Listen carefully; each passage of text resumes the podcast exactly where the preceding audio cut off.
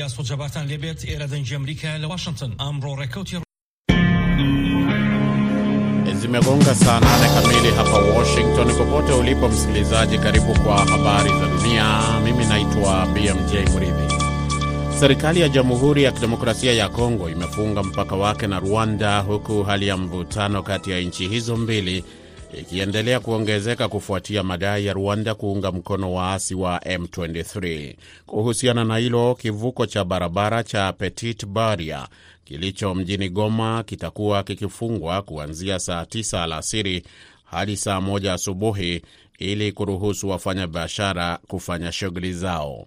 Awali mwanajeshi wa DRC alivuka mpaka na kuingia nchini Rwanda, ambapo aliwashambulia kwa risasi na kuwajeruhi maafisa wawili wa polisi wa Rwanda kabla ya mwanajeshi huyo kupigwa risasi na kuuawa. Wakati huo huo, kundi la wapiganaji la M23 wamepiga risasi na kuitungua ndege ya jeshi la DRC FRDC karibu na mji wa Goma. Msemaji wa waasi hao Meja Willy Ngoma amemwambia mwandishi wa habari mjini Goma wa Sauti Amerika kwamba waliangusha ndege hiyo kwa sababu ilikuwa imeingia katika ngome zao kwa lengo la kuwashambulia. Hakuna taarifa zaidi kuhusu vifo wala majeruhi tulizokuwa tumezipata wakati tukitayarisha ripoti hii. Kwingineko, jeshi la Uganda limesema limegundua vifaa vya kutengeneza bomu katika kituo cha mafunzo kwa ajili ya kundi lenye ushirikiano na ISIS kilomita 60 magharibi mwa mji mkuu Kampala, na kwamba watu watatu wamekamatwa. Hayo yamesemwa na msemaji wa jeshi Felix Kulagie Alhamisi wakati wa kufuatana na waandishi wa habari katika kijiji cha Kibujambija wilayani Luwero. Kulaije alisema kwamba kituo cha mafunzo kiligundulika katika nyumba na handaki linalotumika kwa mafunzo lilikuwa limechimbwa katika moja ya vyumba.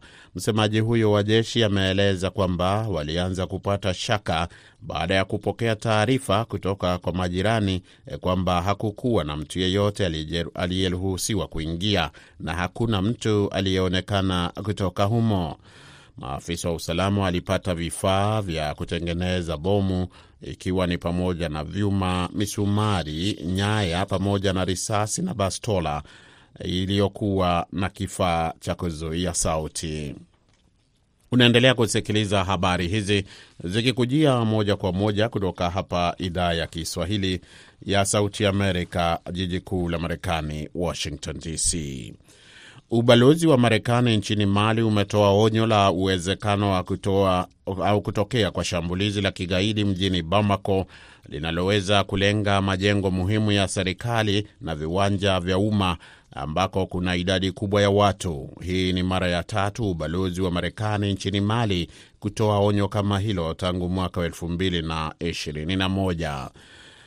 Vyombo vya habari nchini Mali vimeripoti kwamba watu waliotekeleza mashambulizi hayo wana uhusiano na kundi la kigaidi la Islamic State. Usalama umeimarishwa mjini Bamako baada ya wapiganaji kuua wanajeshi sita katika jimbo la kati la Mopti hapo Aprili 24. Ongezeko la ukosefu wa usalama nchini Mali linaripotiwa kwamba limechangia au limechangiwa na hatua ya kuondoka kwa wanajeshi wa Ufaransa nchini humo. Na Umoja wa Ulaya umeidhinisha leo Ijumaa pendekezo la kuiruhusu Ukraini na jirani yake Moldova kuwa wagombea wa kujiunga na umoja huo, jambo ambalo litaleta mabadiliko makubwa ya kisiasa kutokana na uvamizi wa Russia. Ukraine imeomba kujiunga na EU siku nne baada ya wanajeshi wa Russia kuvuka mpaka mwezi Februari. Hivyo ndivyo Moldova na Georgia, majimbo madogo ya zamani ya Russia ambayo ni ya Urusi ya zamani, yanashindana pia na maeneo yanayotaka kujitenga yaliyokaliwa na wanajeshi wa Russia. Mkuu wa tume ya utendaji ya AU Ursula von der Leyen alisema huko Brussels kwamba Ukraine imedhihirisha wazi matarajio na azma ya nchi kuheshimu maadili ya viwango vya Ulaya. Ni hayo tu kwa sasa, lakini nimpishe mwenzangu Kenneth Bwire akikuletea mpango wa jukwaa la waandishi eh, chini ya kipindi cha Kwa Undani. Mimi naitwa BMJ Mridhi. Wikendi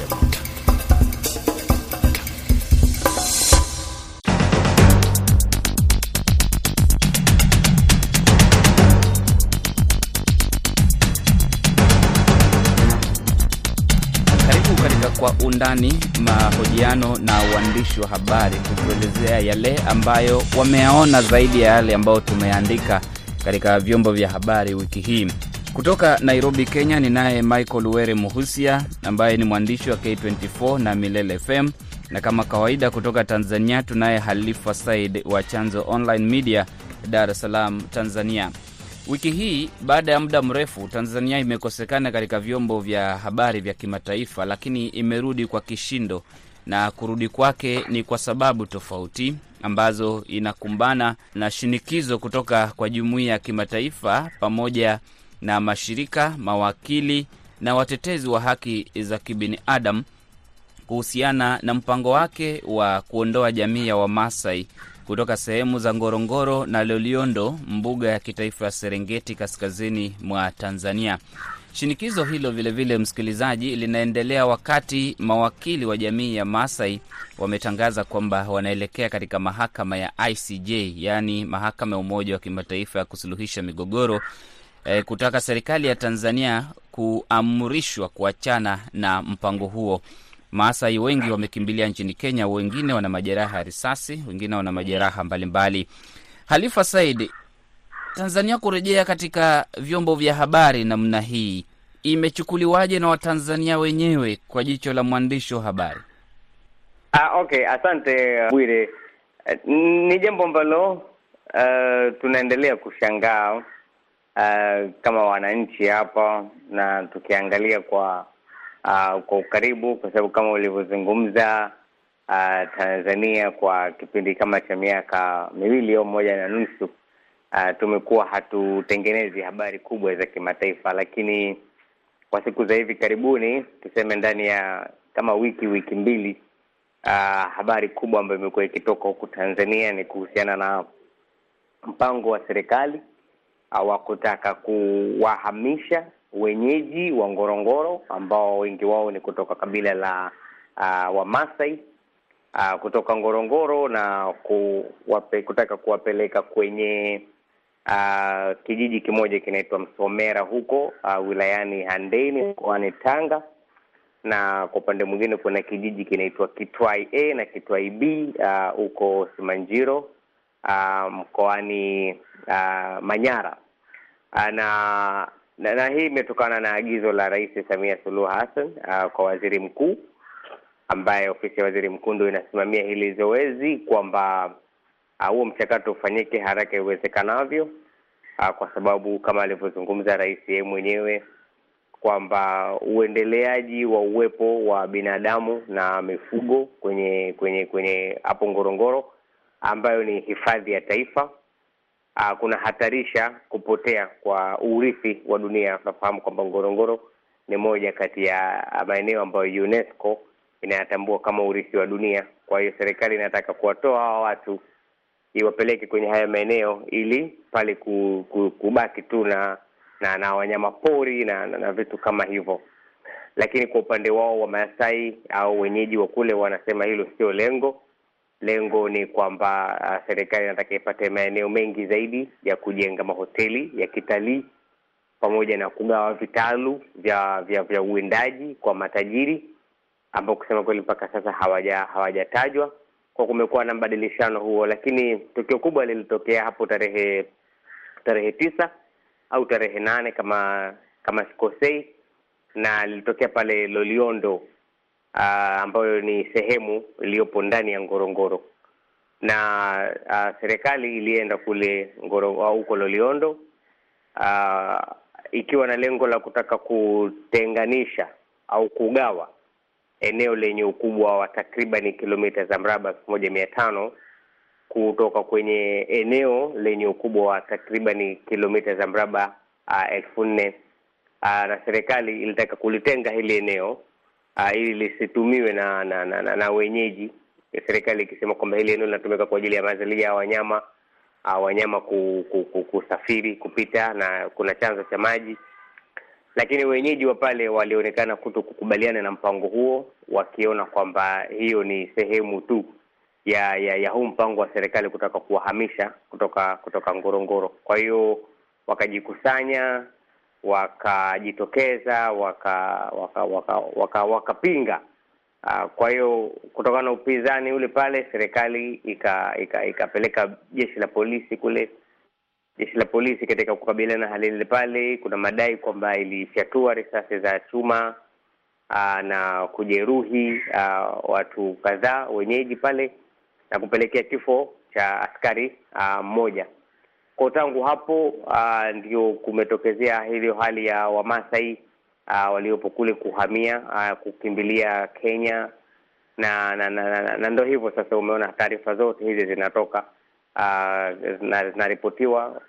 Uh, na wadau kadhaa wamejitokeza kulaani, ikiwemo Amnesty International, Survivor International, hata wataalamu haki za binadamu kutoka Umoja wa Mataifa, na zote zimejitokeza kulaani na kuitaka serikali iache mara moja mpango wake huu wa kutaka kuwahamisha hawa watu. Kwa hiyo ya ndo tumerudi kwenye kwenye ulingo wa vyombo vya habari. Kwa hiyo uh, kwa hiyo msome tu tusome tu uh, uh, vile vile tuna tunafahamu tuna kwamba kuna kampuni inaitwa Otalo ambayo inamilikiwa na Umoja wa Falme za Kiarabu ambayo inaripotiwa kupewa mamlaka ya kuhifadhi sehemu hiyo kwa ajili ya shughuli za utalii, na hapa ndio kuna mgogoro mkubwa, lakini Wamasai wamekimbilia Kenya kwake kwa kina Were Muhusia kule.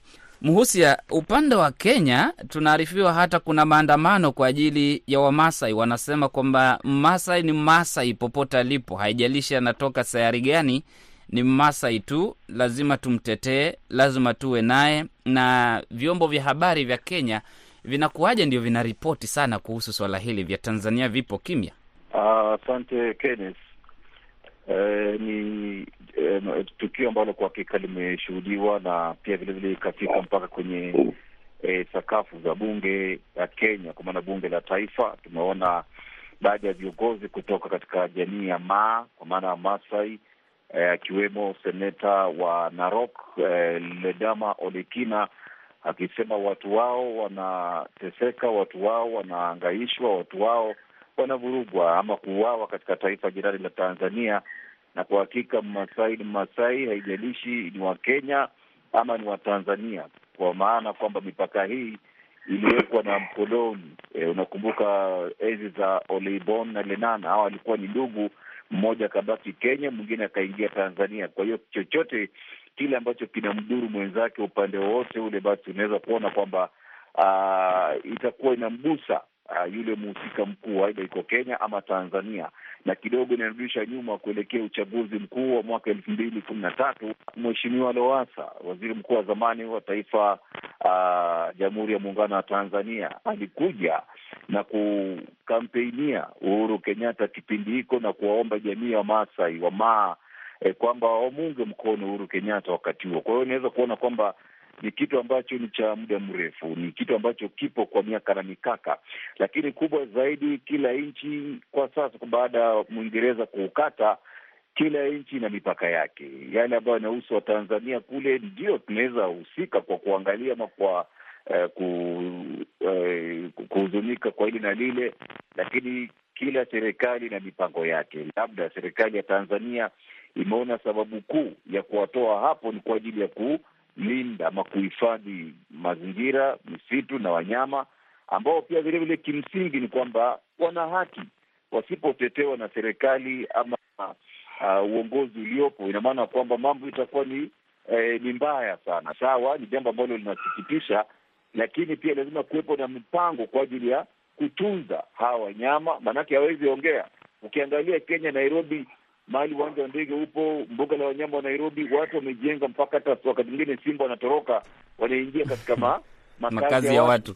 Kwa hiyo ni jukumu la serikali kuwajibika pakubwa kwa ajili ya kuwatengea maeneo mbadala, lakini viumbe pia vilevile vipate nafasi. Haya, msikilizaji, um, ni vyema tuarifu kwamba katika mahojiano katika kipindi hiki cha Kwa Undani hiyo jana msemaji um, wa serikali ya Tanzania Gaston Msigwa alifutilia mbali ripoti za serikali kuwafurusha Wamasai kutoka Loliondo, akisema kwamba hana taarifa zozote kwamba kuna Wamasai waliopigwa na kukimbilia Kenya. Msigwa vilevile vile, alisema kwamba kile serikali inafanya ni kuhifadhi mazingira na kwamba serikali haiwezi kuingia katika nchi jirani, maanake Kenya, na kuanza kutafuta watu wake kwa kuzingatia taarifa alizozitaja kuwa za uvumi. Vilevile aliongezea kwamba hawezi kuzungumzia mikataba kati ya serikali na wawekezaji kwa sababu mikataba ina kanuni zake. Mashirika mengine ambayo yamejitokeza kuzungumzia hili ni e, shirika la UNESCO, Amnesty International pamoja na Umoja wa Mataifa ambao unataka shughuli hiyo kusitishwa.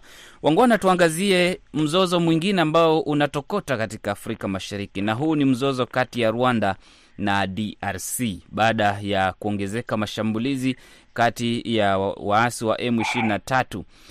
Ah, Halifa, nimeshusha hewa kidogo kwa sababu sijasikia jeshi la nchi ambalo limeapa kulinda mipaka yake limekimbilia nchi nyingine na kuweka chini silaha. Manake jeshi la DRC mapigano yalipokuwa makali, wanajeshi zaidi ya mia moja thelathini na saba walisema liwe liwalo, maisha muhimu, wakakimbilia nchi jirani ya Uganda na ndiko wamewekwa katika kambi ya Kisoro. Hili linaashiria nini kuhusu uwezo wa jeshi la DRC kusimamia mipaka yake hata kabla hatujaanza kuangazia mgogoro kati yake na Rwanda? Ni kitu ambacho kina kina kinaturudisha zamani sana. Uh, ni vitu ambavyo sisi tumekuwa tukivi tukivisikia kwenye redio na vyombo vya habari tukiwa wadogo sana, na kuona kwamba matukio haya yanajirudia uh, wakati sisi tukiwa ni watu wazima sasa eh, na tuna na familia zetu uh, kidogo inakufanya kama unakuwa unakosa amani, lakini pia ina inakunyima raha ukifikiria hatima ya jumuiya nzima ya Afrika Mashariki kama muunganiko wa nchi za Afrika Mashariki. Aa, kama hali kama hii itaendelea kutokea, aa, kuna watu mwanzo walikuwa wana, wanasema kama ni ilikuwa ni wazo zuri kwa kwa, kwa nchi kama DRC kujiunga na jumuiya ya Afrika Mashariki, na walikuwa wanabainisha mambo kama hayo, na kukawa na maoni kwamba pengine DRC ikiwa mwanachama wa jumuiya ya Afrika Mashariki na Rwanda ambayo ni, ni mwanachama pia na Uganda ni mwanachama, pengine mambo haya yasinge yasingejitokeza. Inaonekana ni kama vile kadiri hali inavyozidi kutokota huko, kama ulivyotumia wewe mwenyewe, hawa watu walikuwa wana wasiwasi wa DRC kujiunga na jumuiya ya Afrika Mashariki, na kidogo inakupa mashaka kuona kwamba je, nchi kwa mfano kama Tanzania Uh, inaweza kuja kuona kweli ni jambo zuri ya kuendelea kubaki kuwa mwanachama wa jumuiya ya Afrika Mashariki endapo kama hali hii itaendelea kutokea, au nchi kama Burundi au nchi kama Kenya kwa mfano. Uh, na ukishakuwa na hisia kama hizo hapo, uh, hususan kutoka kwa watu wa mataifa haya uh, na hofia tunaweza tukaja tukarudi tena kule kule tulipokuwa mpaka jumuiya kuvunjika. Muhusia, mm -hmm. uh, DRC ilitangulia kwa kuamrisha ndege za Rwanda zisikanyage ardhi yake. Sasa mikataba yote ikiwemo ya madini imesitishwa. Tunaelekea wapi? Tupo katika hali ngumu kusema la kweli, manake eh, mataifa mawili haya ni majirani na watu wakati mwingine ni wamoja tu eh, kama tulivyozungumzia kuhusu Wamasai wa Kenya na Wamasai wa Tanzania. Eh, kule pia utapata kuna aidha Watusi ama Wahutu upande wa, wa, wa Rwanda na upande wa wa Jamhuri ya Kidemokrasia ya Kongo, lakini kubwa zaidi kinacholeta uh, mvurugano kiasi cha haja ni uwepo wa waasi M23.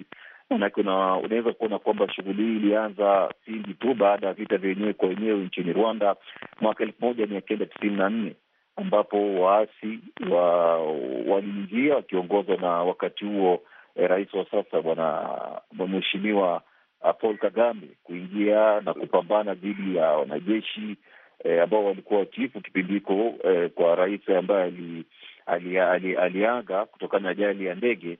Ina maana kwamba imekuwa ni kisa cha cha siku nyingi, na kwa wakati mmoja wakafanya mkutano e, kwa ajili ya kusitisha vita, kwa ajili ya wao wenyewe kupata namna ya kuingizwa kwenye serikali na kupata mwafaka wa kudumu kwa ajili ya kuwepo kwa amani na mambo ambayo kwake ange uh, yangeleta utulivu katika ukanda wa Afrika Mashariki na Kati. Lakini kubwa zaidi, waasi wenyewe M23 wanasema kwamba e, tangu Chisekedi aingie ni kana kwamba hakuona umuhimu wa kuwakumbatia, na ndio sababu imebidi tena warudi kuanza kubeba silaha na kuleta uh, utesi. Na ni jambo ambalo kidogo, kwa mtazamo wa rais wa Rwanda Bwana Kagame, ni kwamba uwepo wa hawa waasi huenda pengine e, ikawa tishio la usalama kwa upande wa Rwanda, na anafahamu fika wale waliotoroka kipindi hiko mwaka elfu moja mia kenda tisini na nne huenda wamejipanga kule nje na sasa wanataka tena kurudi kwa moto na radi kwa ajili ya kuvuruga tena amani. Kwa hiyo ni kitu ambacho ni zaidi tu ya Rwanda na, na, na, na Jamhuri ya Kidemokrasia ya Kongo.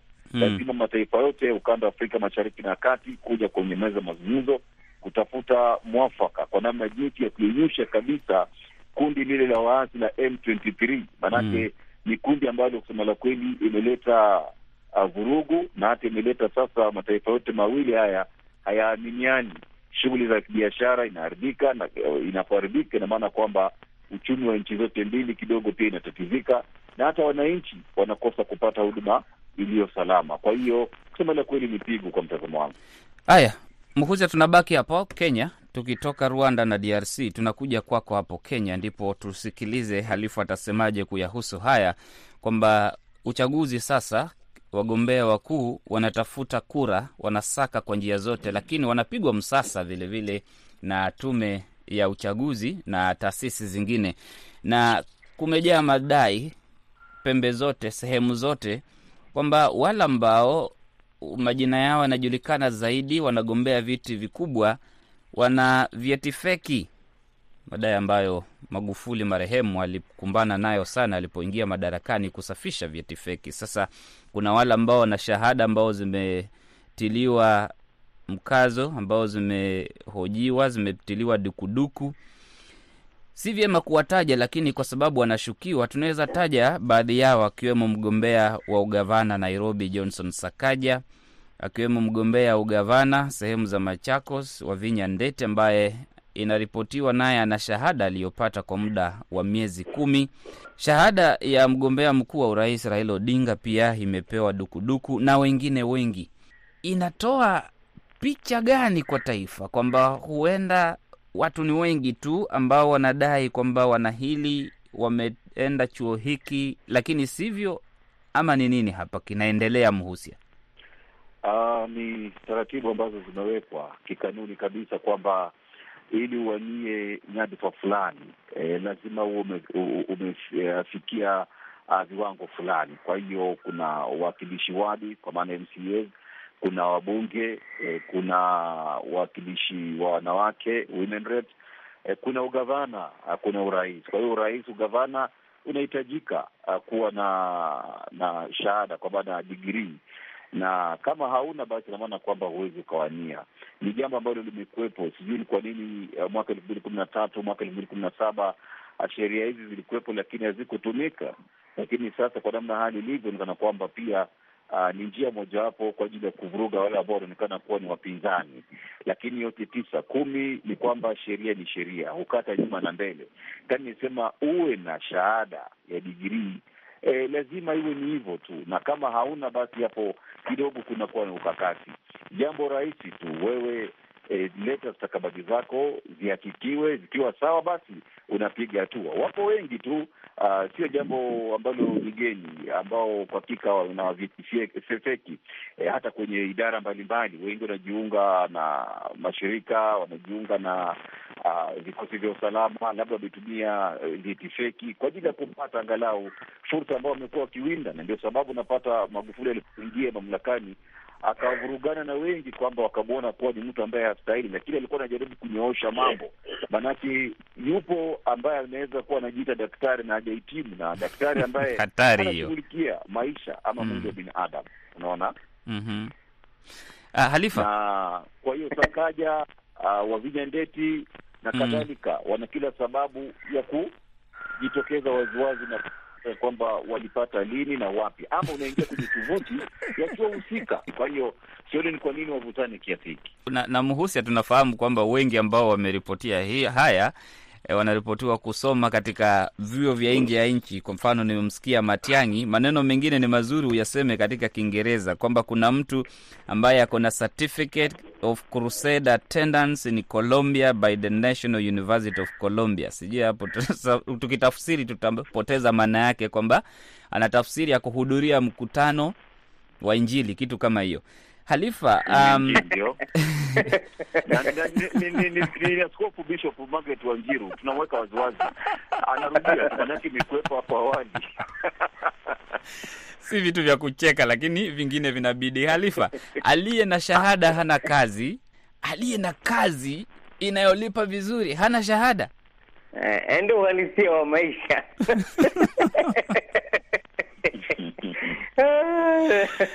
ndio sijana ndio uhalisia wa maisha. Wakina Lazima Muhusia huko. lazima Muhusia wakubaliane na uhalisia wasiwe na hasira. Mm. eh, wasiwe wasiwakandie au au ambao hawana vyeti lakini wana kazi zinazolipa. Ila nachoweza kusema ni kwamba uh, sijui kwa sheria sijui vizuri sheria za Kenya.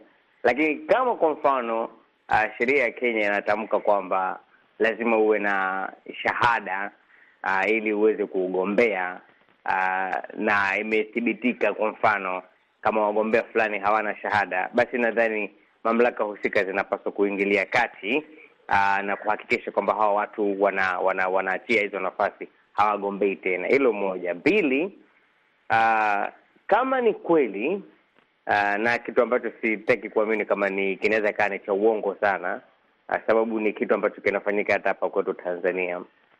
Kama kweli imethibitika kwamba mgombea fulani amedanganya uh, au amepata amepata shahada yake kwa njia ambazo ni za udanganyifu uh, kusema kweli, na ikithibitika hivyo, hata kama hiyo shahada anayo, huyo sidhani kama anapaswa kuachwa na kuendelea kugombea nafasi ya utumishi wa umma, kwa sababu kama unaweza uh, kufanya udanganyifu uh, katika kupata elimu, kwa mfano kusema kwamba umesoma kumbe hujasoma, ni nini kitakuzuia usifanye udanganyifu kuwepo kwenye nafasi ya ya madaraka au kuwepo kwenye utumishi wa umma? Kwao nadhani ni vitu ambavyo vinarudi kwenye masuala ya uadilifu wa viongozi wetu, ya watu ambao tunawapa dhamana ya kwenda kutuongoza na kuamua mambo tofauti tofauti kwa niaba yetu. Aa, na lazima uwe ni mtu ambaye uadilifu wako hautiliwi mashaka. Eh, unajua kwa mfano kama ingekuwa ni tunaishi kwenye ile ideal world tunasema ile dunia yenyewe ambayo tunataka, tunataka tuwepo ile ile ile ukweli kwamba mtu anakushuku tu kwamba wewe unaweza kuwa unasema uongo, kwamba wewe unaweza kawa umefanya udanganyifu, unaweza kuwa umefanya ujanja ujanja aa, kupata kitu fulani. Hiyo pekee ilitosha kumfanya mgombea aa, aa, aachie ngazi, aachie aa, achane na hiyo safari ya yake au aondoke kwenye hicho kinyang'anyiro. Lakini kwa bahati mbaya sana, Bwire, sisi hatuishi kwenye dunia aa, ya, ya ya uhalisia au hiyo dunia tunayotaka tuwepo. Kwao tunaishi kwenye dunia ambayo tunapaswa tuwepo, kwao tunakomaa tu hivyo hivyo. Tuna dunia yetu tu, yaani tunaishi dunia yetu, tumejiundia dunia yetu. tunaishi eh, tunaishi kwenye dunia yetu, kwa hiyo tuvumiliane. Halifu Said ni mwandishi wa Chanzo Online Media, Dar es Salaam, Tanzania. Michael Were Muhusia ni mwandishi wa K24 uh, Milele FM, Nairobi, Kenya. Nawashukuru sana wangwana kwa kuchukua muda wenu tuzungumze haya na tukayazungumzia yanayohusu jamii yetu na yale ambayo yametokea katika ulimwengu wote, uh, ulimwengu wetu wiki hii. Asante. Asante sana. Karibu sana, asante. Naitwa Kenneth Bwire. Msikilizaji, nikutakie usiku mtulivu.